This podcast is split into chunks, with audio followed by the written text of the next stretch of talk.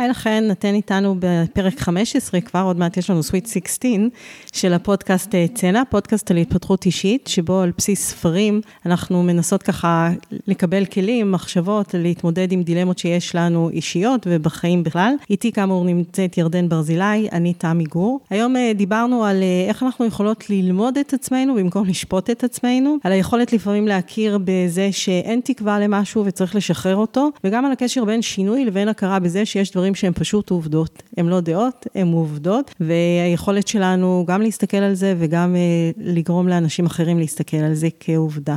אז אני מעבירה את המיקרופון אה, לירדן, שתשתף אותנו בספר שהיא קראה לכבוד הפרק שלנו. היום הבאתי ספר שנקרא כשהדברים מתפרקים. כתבה אותו נזירה אה, בודהיסטית אמריקאית שקוראים לה פאמה צ'ודרון, שהיא כתבה כמה ספרים שהם ככה אה, רבי מכר בתחום של אה, התפתחות אה, אישית, בודהיזם והתמודדות עם החיים. והספר הזה, כשהדברים מתפרקים, באמת עוסק בשאלה הזו של מה אנחנו עושים כשהדברים מתפרקים, מה אנחנו עושים מול קושי בחיים. נראה לי לכל אחד יש ימים שהוא מרגיש שדברים מתפרקים לו. לגמרי, זה גם די מדהים איזה יריעה רחבה יש בספר, גם מבחינת אה, דרכי התמודדות, אבל גם באמת מבחינת השאלה מה זה דבר קשה. היא מביאה שם המון המון דוגמאות מקושי כלכלי שהיה בבית, לפרידה, לאובדן, אה, אפילו דברים יומיומיים וקטנים יותר כשהדברים לא, לא מסתדרים. אבל זה מכשולים אה, חיצוניים. לא רק, לא, okay. אוקיי. ממש גם דברים פנימיים. כשאנחנו אה, חשות שאנחנו מאבדות תקווה או מאבדות שליטה, או לא יודעת מה, אגב, אובדן תקווה, היא אומרת על זה משהו מעניין, כבר נגיע. אז יהיה קשה היום בפרק, אני כבר אומרת לך לזכור את כל הדברים שהיא מתייחסת אליהם, כי זה מסוג הספרים שהם מטה כזה, מבט על, שהיא מתייחסת להמון המון דברים. אז בחרתי ככה כמה דברים שתפסו אותי באופן מיוחד, אה, ואני כמובן ממליצה לקרוא את הספר. אה, אז בואו נתחיל עם משהו שככה הקל עליי, אוקיי? די הרבה יוצא לי לדבר איתך על זה שאני חושבת בכל מיני דברים, שיש איזושהי, איזשהו יעד שאפשר להגיע אליו, אני אסביר. מצד אחד אני אומרת, אוקיי, התפתחות אישית זה כל הזמן וכל החיים וזה, מצד שני, כן יש לי איזו ציפייה להגיד, אוקיי, זהו, עכשיו אני כבר ממש מכירה את עצמי, או עכשיו אני כבר ממש טובה לעצמי או לאנשים אחרים, וכאילו כן להגיע לאיזושהי נקודה, אה, לאיזשהו יעד. מבינה מה אני מתכוונת? אני מבינה, כאילו בא לי לשאול אותך, אה, את רואה סביבך מישהו שאת חושבת שהגיע ליעד הזה? אני לא, זו שאלה טובה, אבל אני ממש מחפשת, אני ממש מחפשת אנשים שפעם יכול, אולי הייתי אומרת שהם מושלמים, בסדר, אני, אני יודעת שאין דבר כזה מושלם, ובלה בלה בלה, אבל כל פעם מחדש שאני מכירה אנשים, יש לי איזושהי ציפייה שהנה, זה יהיה הבן אדם שעד הסוף מכיר את עצמו, שאף פעם לא מופעל על ידי דברים חיצוניים, שתמיד אוהב וחומל את עצמו ואת הסביבה. ו- וכזה, יש לי כל פעם את ההבנה הזאת שלא, גם הבן אדם הזה הוא לא מושלם. אני גם חושבת שיש סתירה בין דברים שאת מחפשת. זאת אומרת, אני חושבת שאם תמצאי בן אדם כזה, אז הוא לא יהיה בלמידה המתמדת שאת מחפשת. מעניין, זה היה משפט שלא פשוט, נכון? את ממש צודקת. אמ, ו- ובגלל זה היה משהו, אפילו שלכאורה ידעתי את זה, היה משהו ש... שהקל עליה בקריאה של הספר, שהיא אומרת, בעצם כל הסיפור הוא המסע והתרגול. כאילו, הם המטרה, זאת המטרה. יש משהו שאני מכירה כבר מזמן אה, מהמדיטציה, שאומרים שכל פעם שאת מצליחה להחזיר את המחשבות שלך לכאן ועכשיו, ולא להיות בחרדות מהעתיד או בחרטות על העבר, כל פעם שאת מצליחה לחזור לרגע הזה, מדהים. אה, אז היא אומרת, אגב, המסע זה מין החזיר אותי כזה לאיזה משהו שיש בי לסקרנות ולחוש הומור. איך? שאני מתבוננת בעצמי, ברגעים שהם נגיד לא, הם רגעים שאני רגילה לא להתאכזב מעצמי, או לא להיות גאה בהם, או לברוח מהם, נגיד, כשאני עצובה, או כשאני כועסת על הילדים שלי, או כשאני לא חברה טובה, או משהו כזה, ואני רגילה מהר מאוד לקפוץ לשיפוטיות על עצמי, והיא מין מציעה כזה, רגע, אל תנסי לא להיות הדבר הזה, או אל תנסי כן להיות הדבר הזה, רק ת, תסתכלי רגע על הדבר הזה, ואם את מביטה בסקרנות, כאילו, את, את רוצה להכיר את עצמך, את רוצה ללמוד מה קרה פה עכשיו, מה הפעיל אותי, מה קרה פה ברגע הזה, וגם בחוש הומור במובן של קצת לקחת את עצמי אפילו בערבון מוגבל או בשעשוע, כאילו, רגע, וואו, אני אשכרה מסוגלת 20 פעם ביום, או שלא לומר 80, ללחוץ על הכפתור של האפליקציה אינסטגרם כמו אוטומט, ופית, ו, ולא להגיד זה טוב או רע, או, או לרצות מהר לשנות את זה, אלא פשוט את יודעת, אפילו להשתעשע מעצם המחשבה פתאום על הדבר הזה. נורא מצחיק. אורנה, שהיא האימא דודה מאמצת שלי, אה, תמיד אמרה שאחד הדברים ש, שמאפיין אנשים שאוהבת, זה אנשים שמסוגלים לקחת את עצמם בחיוך. כאילו קצת לצחוק, לא לקחת את עצמם יותר מדי בכובד ראש. לגמרי, זה, זה תמיד כזה, אני, לא, אני אפילו עכשיו הופעלתי מזה שאמרת, וישר אני מרגישה צורך להגיד, לא, אבל אני, אני, אני רצינית, כאילו, את יודעת, בהתייחסות שלי לחיים, אבל, אבל מין כזה, אנחנו כאילו נורא, אני, אה, נורא שוקעת לפעמים בתוך הדבר. נגיד, את יודעת, אה, איבדתי סבלנות לילדים שלי, אפילו שהם לא עשו איזשהו משהו שצריך את אובדן הסבלנות הזה, ובגלל משהו שלי. ואז אני כזה נמלאת חרטה, ו- וזה, וכאילו, היא פת, פתאום היא כזה מציעה איזה משהו, קודם כל, לנצל כל הזדמנות, כל הזדמנות בחיים, במיוחד של קשיים, כתרגול, שזה דבר שאני רוצה כבר לספר לך עליו משהו, אבל אני ממש מתחברת ל, לרעיון הזה. ו... להגיד, וואלה, איזה קטע, כאילו, לא, לא, על מה, על מה צעקתי עכשיו? כאילו, מה, מה בעצם קרה פה עכשיו? מה חשבתי שיקרה גם אם אני אצעק? כי את יודעת, מין התבוננות שהיא חצי סקרנית, חצי הומוריסטית. זה נשמע לי רעיון מעולה. באמת, כאילו, אני מאוד מתחברת ל... במקום ללכת למקום של הלקאה, ללכת למקום של למידה.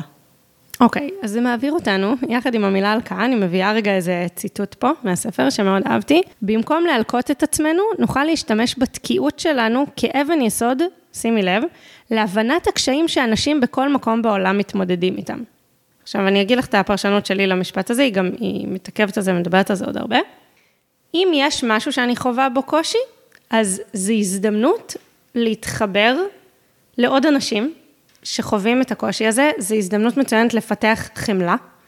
כי אני יכולה, נגיד, לחשוב על עצמי בתור, נביא שוב את הדוגמה של הקניות, נגיד מישהי שמופעלת מאוד וישר הולכת, אה, נכנסת לאתר של הקניות, ואז אני יכולה רגע להגיד, וואי, אה, יש עוד אנשים בעולם שמתמודדים עם הדבר הזה, שהצורך אה, כל הזמן, לא יודעת, להתאים את עצמנו לתרבות המערבית ולקנות ולקנות, גם מפעיל אותם, ומין... כזה לשלוח איזשהו גל כזה של אמפתיה, אני יודעת שאולי זה נשמע כזה קצת היפי, אבל אני, אני ממש יכולה לחשוב על זה בתור משהו מאוד מאוד עוזר אה, לעצמי גם. את יודעת, התרגול של החמלה שלי כלפי עצמי וכלפי אחרים בו זמנית. כן. כאילו, את חומלת על עצמך, דרך זה את יכולה להבין שגם אנשים אחרים בעצם, את יכולה לחמול אפילו עליהם, או לשלוח להם את החמלה שלך. אה, אבל, ואז זה חוזר אלייך במובן של... אם יש עוד אנשים, אז אני גם לא צריכה להיות מדי קשה עם עצמי, כי זה לא שלי יש איזה דפק מאוד גדול, אלא כן, לאנשים יש קושי כזה. נותן איזושהי פרופורציה אולי על עצמנו. לא? ז, לא, אני, אני אגיד לך איפה, איפה אני מתחברת למה שאמרת, שאנחנו לא לבד, קודם כל זה דבר ש, שהוא מאוד מאוד אה, חזק. אבל זה לאו דווקא, זה כאילו לעבור state of mind, מה-state of mind של אה, זה טוב או לא טוב, או זה דבר ש, שצריך אה, מיד לשנות אותו. זה לא, אה, שמעתי שאת אומרת משהו שהוא גורם לזה שאני אגיד, בסדר, עוד אנשים ככה, אז אני יכולה להישאר ככה, אבל לא, אנחנו מניחות פה שיש כבר איזושהי אי נוחות. לא, לא להישאר ככה. אוקיי. Okay. אבל לא להלקות את עצמי על זה, או לקחת, לכן אני אומרת, זה יותר מין לקחת את זה בפרופורציה, להתבונן על זה, ללמוד את זה, אה, לא אומר לא לנסות לשפר. אגב, אני מרגישה שאת קצת, אה, את או היא, או אני בהבנה שלי, קצת קופצת מלא לתייג את זה כטוב או רע, אבל כן לנסות ללמוד ולשפר, אז... אז אוקיי, אז רגע, אמרת פה כמה דברים. קודם כל, הסיפור של הפרופורציה, זה הדבר שאני צריכה עוד לחשוב עליו. Okay. אוקיי. כי אני לא מרגישה שזה מה שעלה מהספר, ואני גם לא מרגישה חיבור לזה, כאילו, אני לא מרגישה שזה אולי, אני לא מרגישה שאני רוצה לחפש הקלה בזה שעוד אנשים סובלים מהדבר הזה. אני כן מרגישה שאני רוצה לחפש חיבור לכל בן אדם, והרבה פעמים החיבור הוא נובע מתוך המקומות האלה, הלא פתורים, הלא שלמים, שאנחנו חולקים אותם עם עוד אנשים, לא במובן שהפרופורציה, אלא באמת ב... בשותפות גורל כזה, או, או ביכולת להיות אה, אמפתיות, וזה מעניין רגע הנקודה שאת מעלה פה, אוקיי? אני, אני מתעכבת על זה. את בעצם, אם הבנתי אותך נכון, אמרת, אה, רגע, אז איך מחליטים לשנות משהו אם לא תייגנו אותו כלא טוב, נכון? כאילו, מי, אז למה לשנות אותו? נכון. אני רגע, אני לא עונה לך לשאלה רגע, אני ממשיכה רגע לדבר הבא, ואנחנו נראה רגע איך זה מתחבר. כי היא אומרת, ואני מאוד מאוד מתחברת לזה, שבעצם יש לנו קושי מאוד גדול להיות בקושי. כאילו המון מהדברים שאנחנו עושים בחיים שלנו, המון המון המון, הם, אה, הם בריחה. והיא אומרת שהאתגר הוא להיות אמיתיים, להרגיש ולהישאר למרות זאת, למרות הקושי, למרות שעכשיו יש לי, אה, הייתי בשיחת משוב עם המנהלת שלי, והיא אה, הסבירה לי אה, עשרה דברים שאני עושה לא טוב, אז ישר בא לי לעשות משהו שהוא בריחה מהאי-נוחות הזאת. למשל, לתקוף בחזרה, או להתגונן, או ללכת ולהיות בפלאפון, או לא יודעת מה, במקום רגע רק להיות בתוך הקושי הזה. ואז אני, אני חושבת שהתיוג הזה שאת מדברת עליו, הוא לא, אה, זה לא של טוב או רע, זה של החוויה הרגשית שלי, שהרבה פעמים היא לא, היא לא נוחה כשאני עושה דברים מסוימים, אוקיי? לא, לא הבנתי פשוט בסיטואציה, את מה את הולכת לתייג? אוקיי, רגע, אני, אני, יש לי חיבור בראש, אבל יכול להיות שזה קצת מאתגר, אז תלכי איתי רגע וננסה, אוקיי? אוקיי. אני לא רוצה לשנות משהו כי הוא טוב או רע, אוקיי? או, או זאת השאיפה שלי. אני כמובן כן עדיין מתייגת דברים שאני עושה כטוב או רע ומלכה את עצמי, אבל השאיפה היא להיות עכשיו, בכאן ועכשיו, ואז אני יכולה לראות מה קורה לי בסיטואציות מסוימות, אוקיי? מה הפעיל אותי ברגע הזה, לשים לב לדבר הזה שהפעיל אותי, אוקיי? להתבונן בו, ולהיות אולי פחות מופעלת. נגיד, רגע אחד של שעמום, או אצלי, אני מרגישה שהרבה פעמים זה גם uh, עוצמה רגשית גדולה, אפילו נגיד, אני מאוד שמחה, אז אני רגע צריכה למתן את זה, אני הולכת רגע לשחק איזה טטריס. כאילו, אני, אני לא יכולה להכיל עכשיו את הפשוט להיות בעוצמה הרגשית הזו. אז אני בורחת מהדבר הזה. אז זה לא שעשיתי פעולה שיפוטית של האם זה טוב או רע, אבל הופעלתי. וזה הדבר שכשאנחנו נהיה יותר מודעות אליו, אולי יוכל לקרות פחות, בלי השיפוטיות. זה לא בלי השיפוטיות, את שואפת שהוא יקרה פחות, זאת אומרת שהוא לא משהו שבעינייך הוא טוב. אוקיי, okay, יש לי דיוק. תיוג טוב או רע הוא תיוג שנשמע קצת קיצוני, אבל אני אומרת, הוא לא, הוא לא מועיל, הוא לא רצוי, הוא לא... תני לזה אולי מילה אחרת, אבל פשוט הרגשתי שהיו פה חיבורים שלא כל כך התחברו לי, ולא הייתי בטוחה את מה אנחנו צריכות להיזהר מלתייג ולשפוט, כי אני אומרת, נניח המנהלת שלך נתנה לך עכשיו אה, עשרה דברים שעשית לא טוב, אוקיי? אה, זה גורם לך להרגיש לא נעים. את אומרת, אני אולי אתנגד, או אאשים חזרה, או אתקוף. זה כבר תגובה שהיא כן או לא מועילה לנו, אבל היא לא קשורה, זאת אומרת, לא, היא לא, לא קשורה. הרגש עומד רגע בפני עצמו, התגובה עומדת רגע בפני עצמה.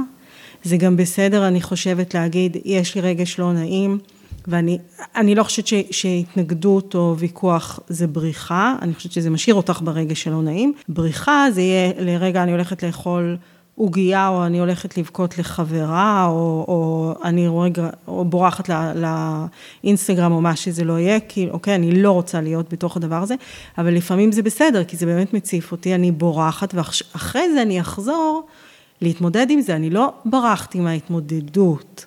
מבינה מה מתכוונת? אני, אני חושבת שאני מבינה, אני ממשיכה רגע עם מה שאמרת, אפילו בלי לדעת אם פתרנו רגע את הסוגיה הקודמת.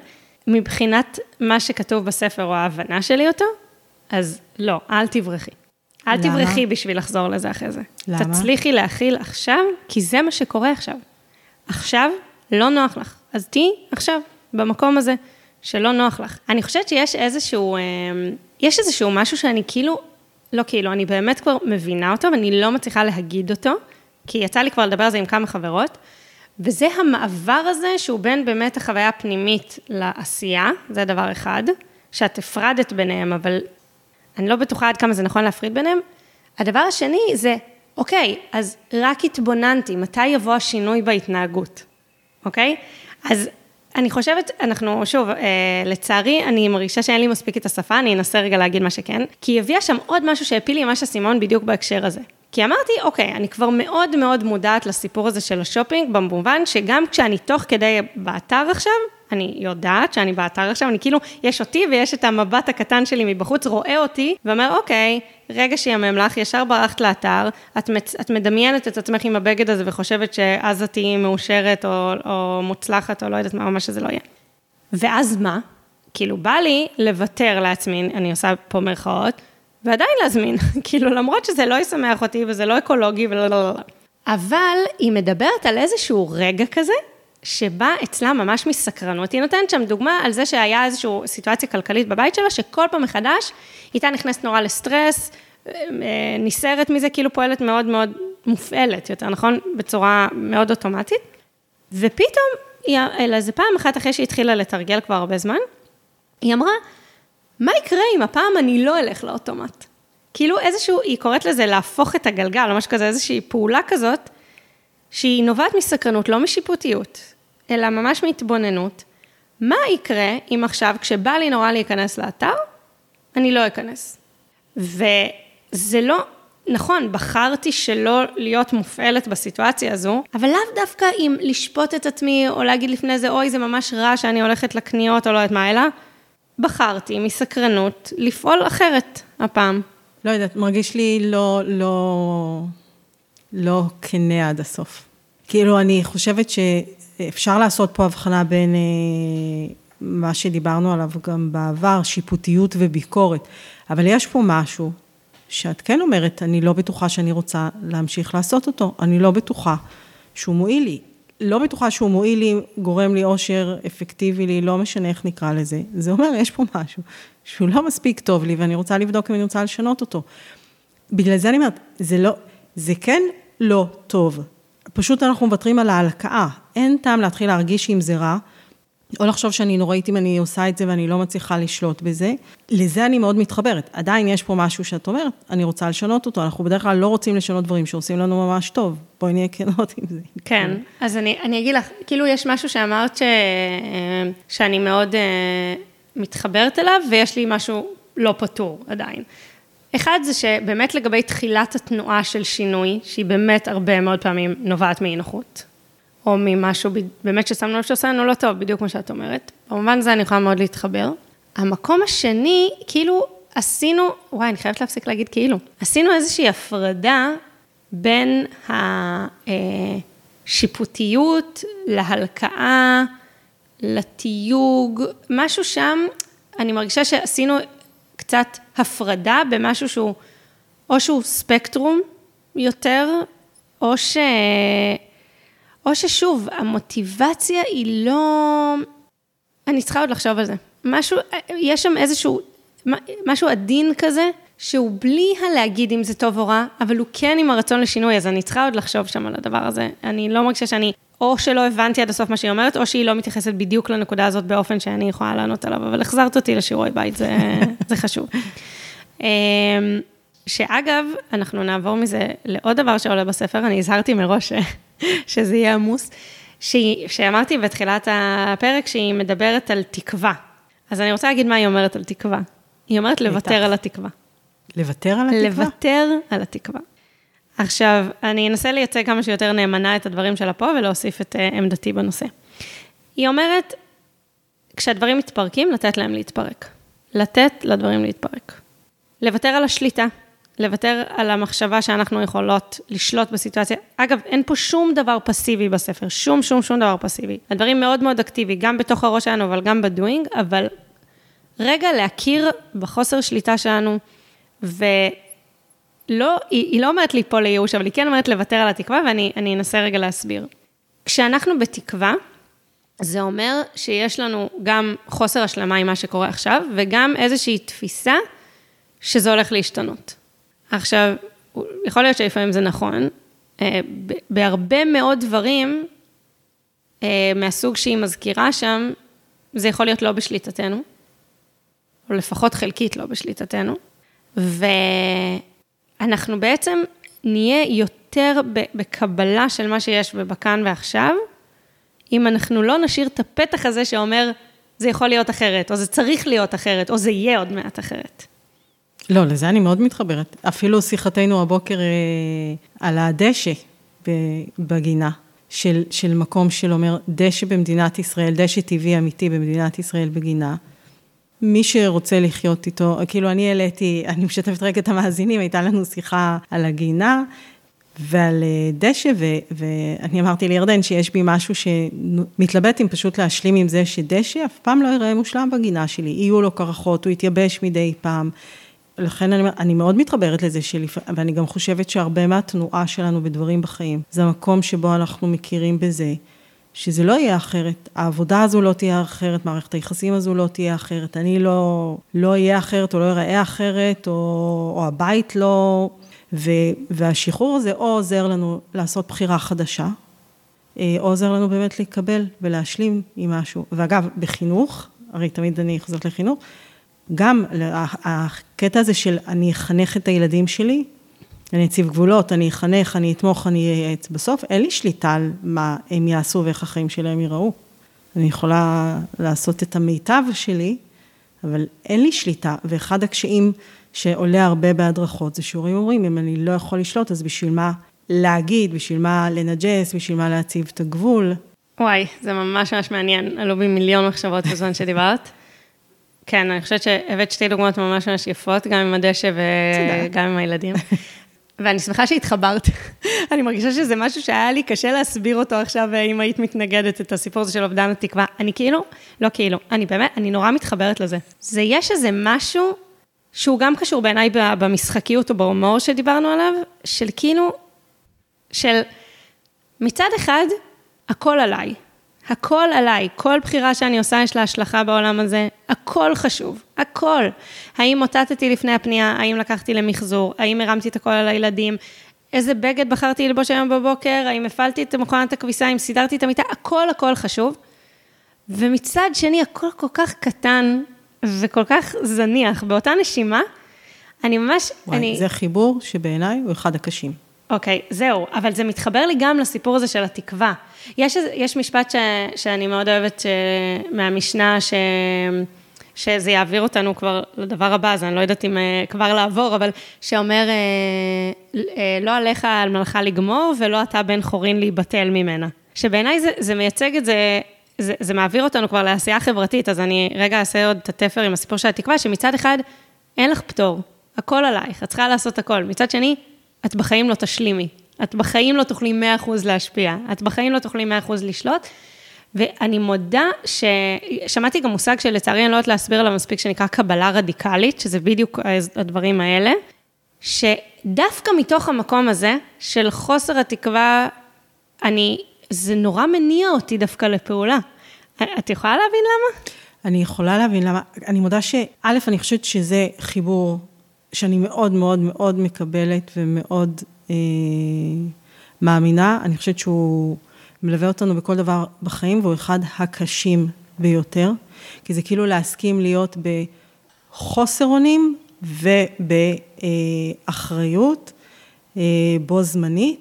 אני מודה שקצת קשה לי עם המינוח של לוותר על התקווה, כי באיזשהו מקום זה לא, זה לשמור על התקווה, להבין שזה, יש דברים שלא, שבאמת לוותר על התקווה, אבל יש דברים שכשאתה מוותר על תקווה X, אז אתה מגלה שתתגלה שם תקווה אחרת. יהיה טוב, הוא פשוט יהיה אחרת ממה שחשבת. אני לא יודעת, אני אומרת לך שאני, ונראה לי, אנחנו מדברות לפעמים על הפודקאסט ועל מי שמקשיב. שמקשיב. שנייה, שנייה, אני אסייג. סליחה. לא שיש הבטחה, לא, לא, זה אני מפריעה לך. לא שיש הבטחה שיהיה טוב. אבל... הבנתי, לא, לא, אוקיי, הבנתי. כן. אבל אני, אני לא בזה אפילו. אני, אני אתן דוגמה רגע, רציתי להגיד על הפודקאסט, אבל אני דווקא אתן מהתוכנית מנטוריות, שיש איזושהי, כאילו, יש חזון ו, ורצון לסייע לאנשים לצמוח בקריירה שלהם, להבין מה הצעדים הבאים שלהם, לצייד אותם בסל כלים רחב יותר, וזה גם, אה, אני חושבת שזה, שזה גם עושה את זה, אנחנו אולי לא מספיק בודקות, אבל מהאינפוטים שיש לי, זה עושה את זה, ו mentoring זה באמת דבר מדהים שאני מאוד מאוד מאמינה בו. אני גם מאמינה שזה צריך לקרות, הדבר הזה, ואני עושה אותו, ואני נהנית מזה.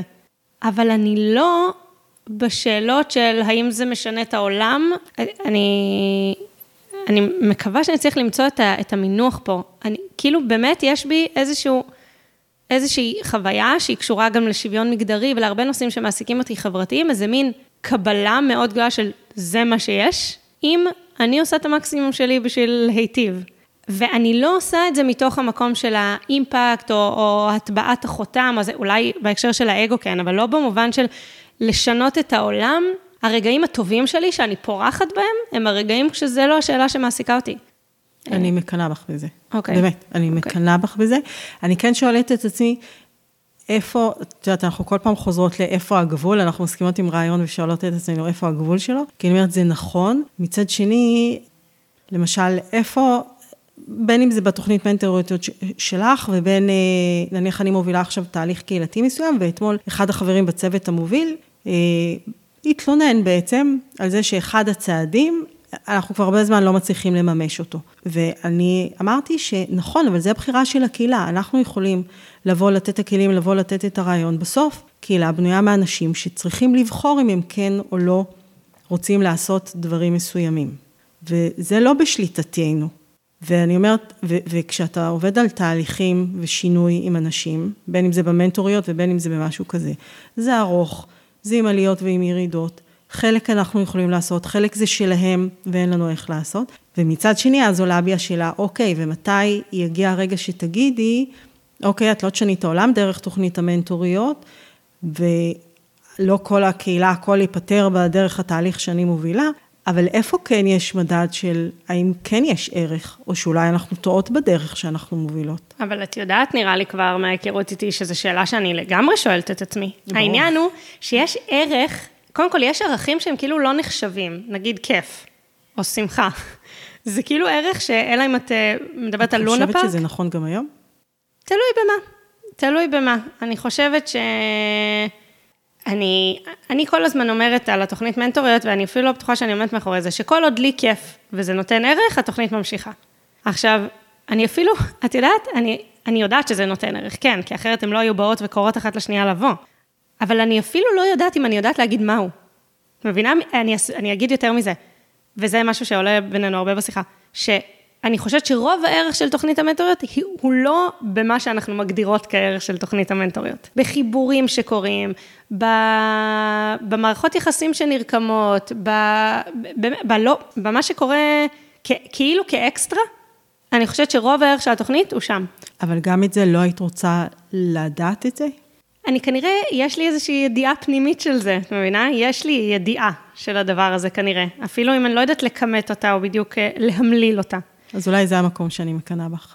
של כן. כאילו, אני מרגישה שלפעמים אני מוצפת בסימני שאלה, ואני מקנאה בך ביכולת לפעמים להשתיק את סימני שאלה, ואת לא משתיקה הרבה ואת לא בן אדם, אני חושבת שאני מקנאה בך כי את בן אדם ששואל המון וחושב ומתבונן ולומד, זאת אומרת, זה לא מישהו שאני אומר, טוב, נו, הוא בכלל לא מסתכל.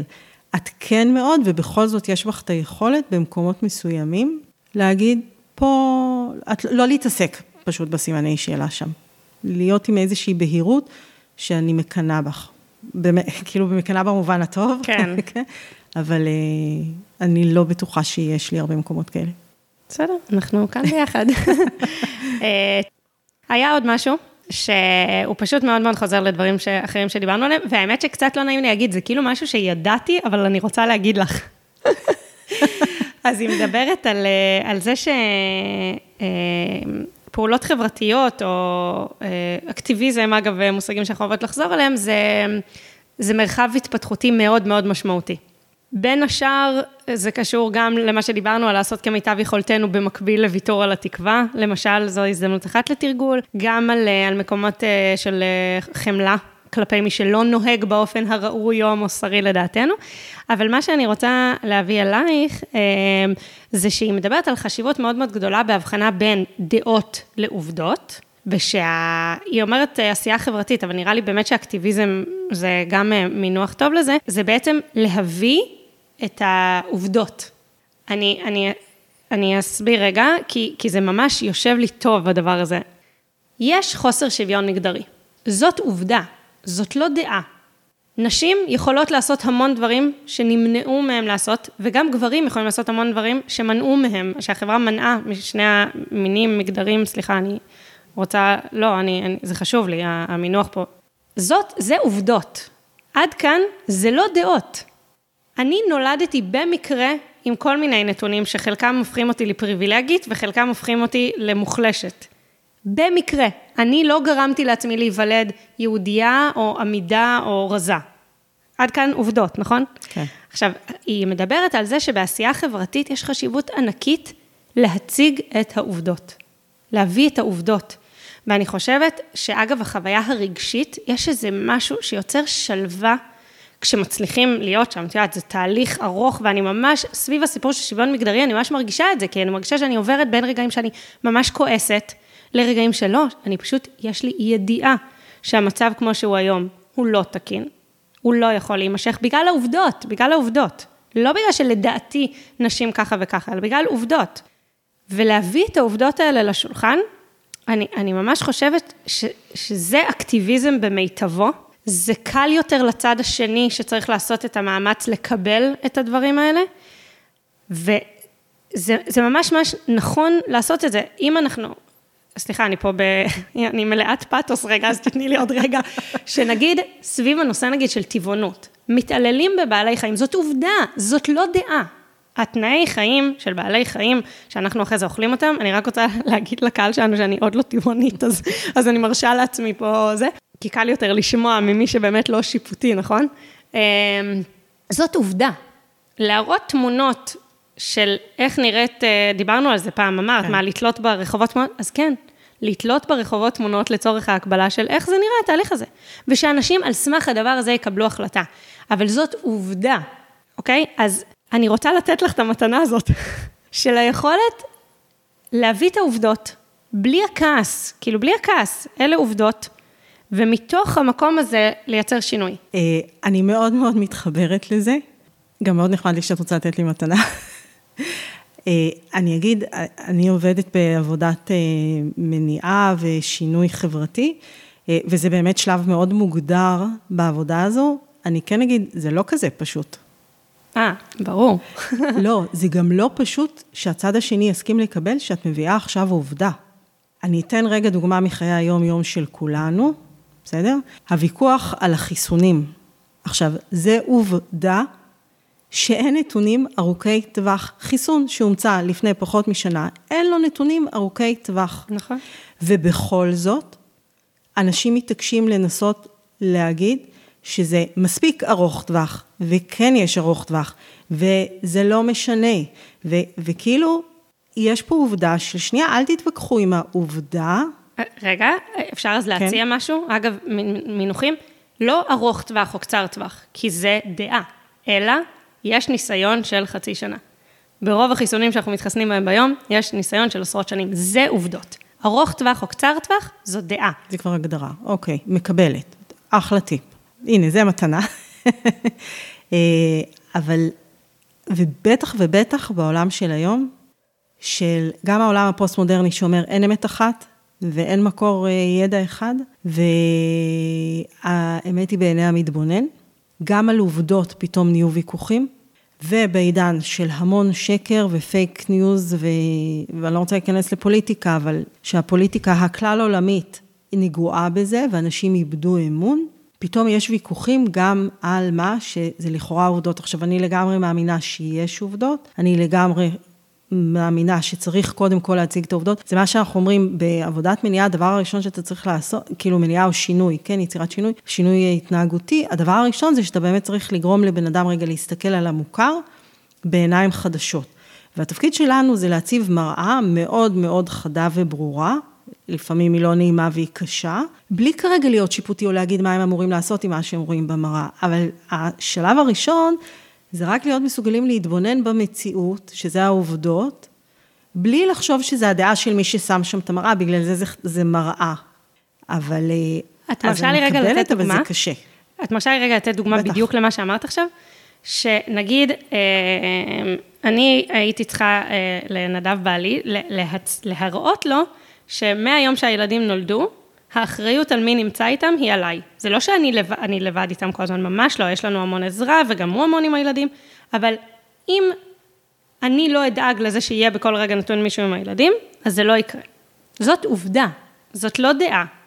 אז להכיר בדבר הזה כעובדה ולהביא אותה לצד השני, אפילו בלי עדיין להבין מה ההשלכות של הדבר הזה או לקבל החלטות, אלא רק להכיר בעובדה הזאת זה היה בשבילי אפילו, את יודעת, ההבנה הזאת, כי היא מדברת, היא מדברת קודם כל על הדבר הפנימי, האישי, לפני שאת מוציאה את זה החוצה. אז התהליך שלנו באמת כל הזמן, כל הזמן להבין את ההבדל בין דעות לעובדות. גם אם אני עושה לך את הדבר המעצבן הזה שאני עושה לך לפעמים, שאני אומרת, אבל תחזירי את המבט פנימה, אז בואי נדבר רק עלינו, בסדר? רק על היכולת שלנו להבחין בין עובדות לדעות. לא על זה שבעולם יש קושי עם הדבר הזה. נכון, אני מסכימה איתך על זה לגמרי. ואני גם אפילו עוד רגע עוצרת, עוד לפני החוויה של איך שמי שמקבל את העובדות יקבל אותן כי הן עובדות. עוד לא. אני קודם כל בבירור הפנימי. כי אצלי זה יצא, זה הקל עליי נורא בעשייה החברתית שלי. זה עובדות. זה, זה באמת הקל עליי. אבל כן, זה, זה סופר מאתגר, גם ההבחנה, וגם אחרי זה גם ההנגשה של העובדות, זו משימה מורכבת בפני מאוד, עצמה. מאוד, מאוד. אבל היא, היא, היא גורמת לי לפחות כעס, וגם, אגב, מה שאמרת על התוכנית מנטוריות, על הסימני שאלה, זה כאילו מפזר לי, לא, זה באמת, מפזר לי הרבה מהסימני שאלה. אני, אני, אני פועלת מתוך עובדות. אני חושבת שלכולנו, אגב, יש מקומות כאלה, אחרת לא היינו מסוגלים לפעול. גם אם זה לשים לזמנית את סימני השאלה בצד, אחרת בתוך הסימן שאלה מאוד קשה לפעול. אז לכולנו יש... כן, פשוט אני חושבת ש, שזה עבודה לדעת להבדיל. ומקודם, וואי, חבל שלא תפסתי את זה מקודם, אמרת איזה משהו, בדיוק עם זה לדעתי, ורציתי להגיד לך, לא, זה לא לדעתך, זה עבורך. בסדר, אבל טוב, אז היו לנו הרבה דברים היום, זה ספר מאוד מאוד מעניין. האמת שאם תקראו את הספר, ממש ממש נשמח לשמוע מה אתם לקחתם, גם מה עניין אתכם, אבל גם על הדברים שהתייחסנו, האם פירשתם אותם באותו אופן. ונתראה בפרק הבא. להתראות.